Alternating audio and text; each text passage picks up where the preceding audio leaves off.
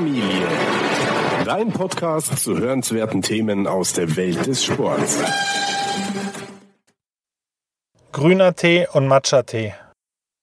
Im heutigen Artikel geht es um die gesundheitlichen Vorteile von grünen Tee und von Matcha-Tee. Wir sehen uns die Studienlage zu den Themen Abnehmen, Krebsvorsorge, Herz-Kreislauf-Erkrankungen und neurodegenerative Erkrankungen an und beleuchten, wie uns grüner Tee dabei hilft, einen Zustand entspannter Konzentration zu erreichen. A true warrior like tea shows his strength in hot water. Chinesisches Sprichwort. Grüner Tee wird wie die anderen Teesorten aus den Blättern der Teepflanze Camellia sinensis gewonnen. Im Gegensatz zu schwarzem Tee wird grüner Tee nicht fermentiert und bleibt näher an der ursprünglichen Form der Pflanze. So behält er beispielsweise eine größere Menge an Katechinen, gesundheitsfördernden Bitterstoffen. Grüner Tee wird bereits seit Tausenden von Jahren in China getrunken. Ursprünglich war es ein medizinisches Getränk. Heute sehen wir uns die gesundheitlichen Vorteile von grünem Tee genauer an und widmen uns auch dem Matcha, ein zu Pulver vermahlener Grüntee. Interessante Inhaltsstoffe Grüner Tee bietet eine Vielzahl interessanter Inhaltsstoffe. Die folgenden wollen wir besonders hervorheben. Katechine, das sind polyphenolische Pflanzenmetaboliten, die, und jetzt wird's schwierig, Epikatechin EC, Epigallocatechin EGC, Epikatechingalat ECG und Epigallocatechingalat EGCG umfassen Letzteres ist das vorherrschende und aktivste Polyphenol im grünen Tee und ist daher auch das am besten untersuchte.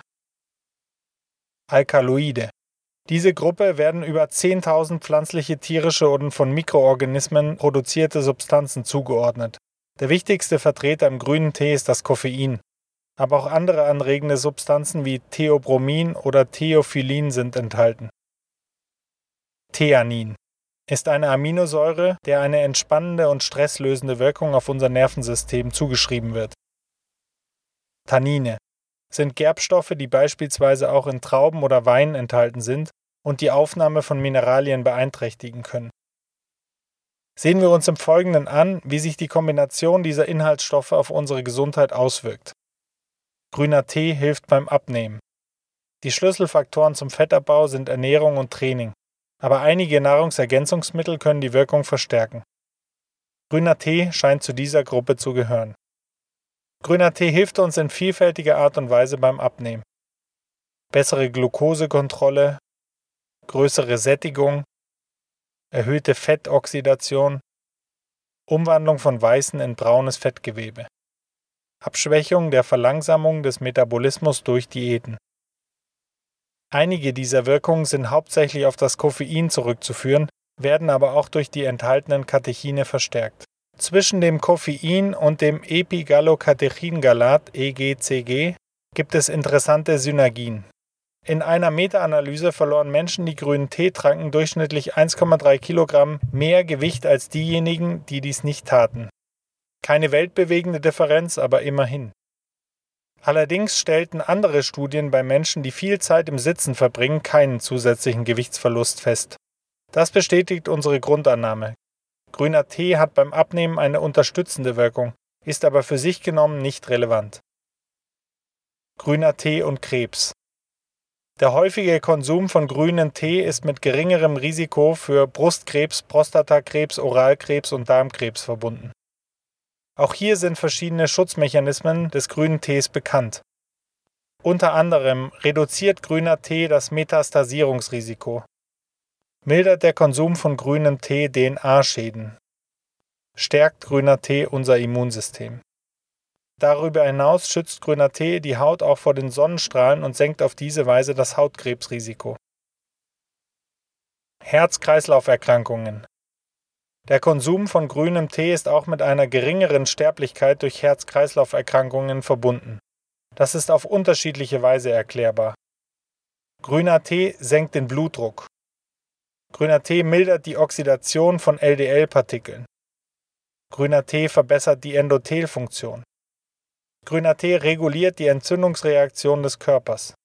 Um die antioxidative Kraft des grünen Tees zu maximieren, ist es ratsam, keine Kuhmilch hinzuzufügen, da diese die antioxidative Kapazität verringert. Geistige Klarheit und Ruhe. Eine Tasse grüner Tee enthält etwa 30 bis 40 Milligramm Koffein, was zwar nur ein Drittel des Koffeins einer Tasse Kaffee ist, aber ausreicht, um zu wirken.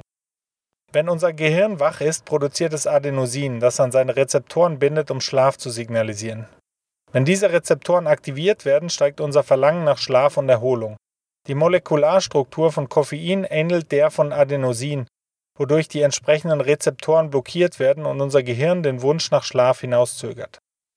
Aber grüner Tee enthält auch die Aminosäure L-Theanin, die ein Gefühl konzentrierter Ruhe und Entspannung ohne Müdigkeit erzeugt.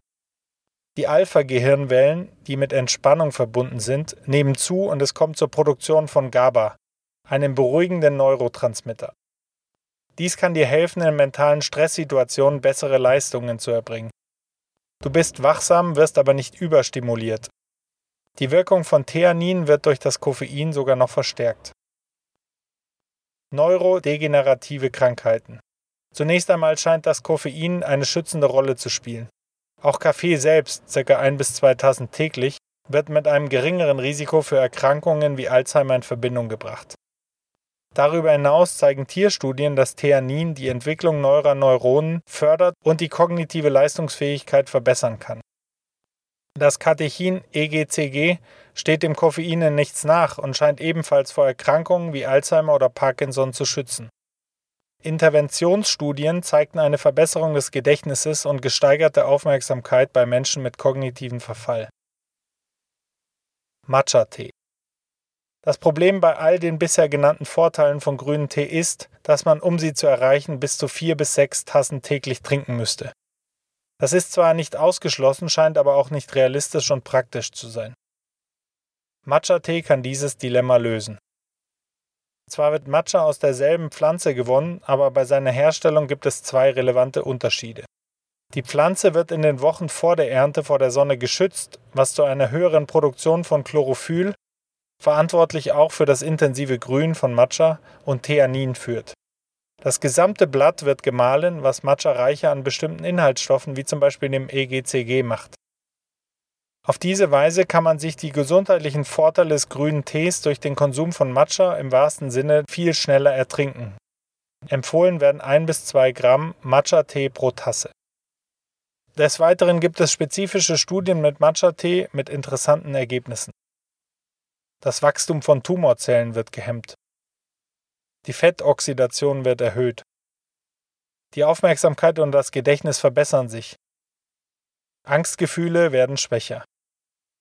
Der einzige Nachteil von Matcha ist, dass er mehr Koffein enthält als normaler grüner Tee, wenn auch immer noch weniger als Kaffee.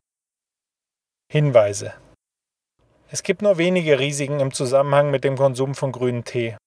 Ein Problem ist, dass die enthaltenen Tannine die Aufnahme von Eisen reduzieren. Für Männer ist dies aber nur selten ein Problem und kann im Gegenteil sogar dazu beitragen, die Gefahren von zu viel Eisen im Körper zu mildern. Bei Menschen mit niedrigem Eisenspiegel ist es allerdings besser, keinen grünen Tee kurz vor oder nach den Mahlzeiten zu trinken oder etwas Zitronensaft hinzuzufügen.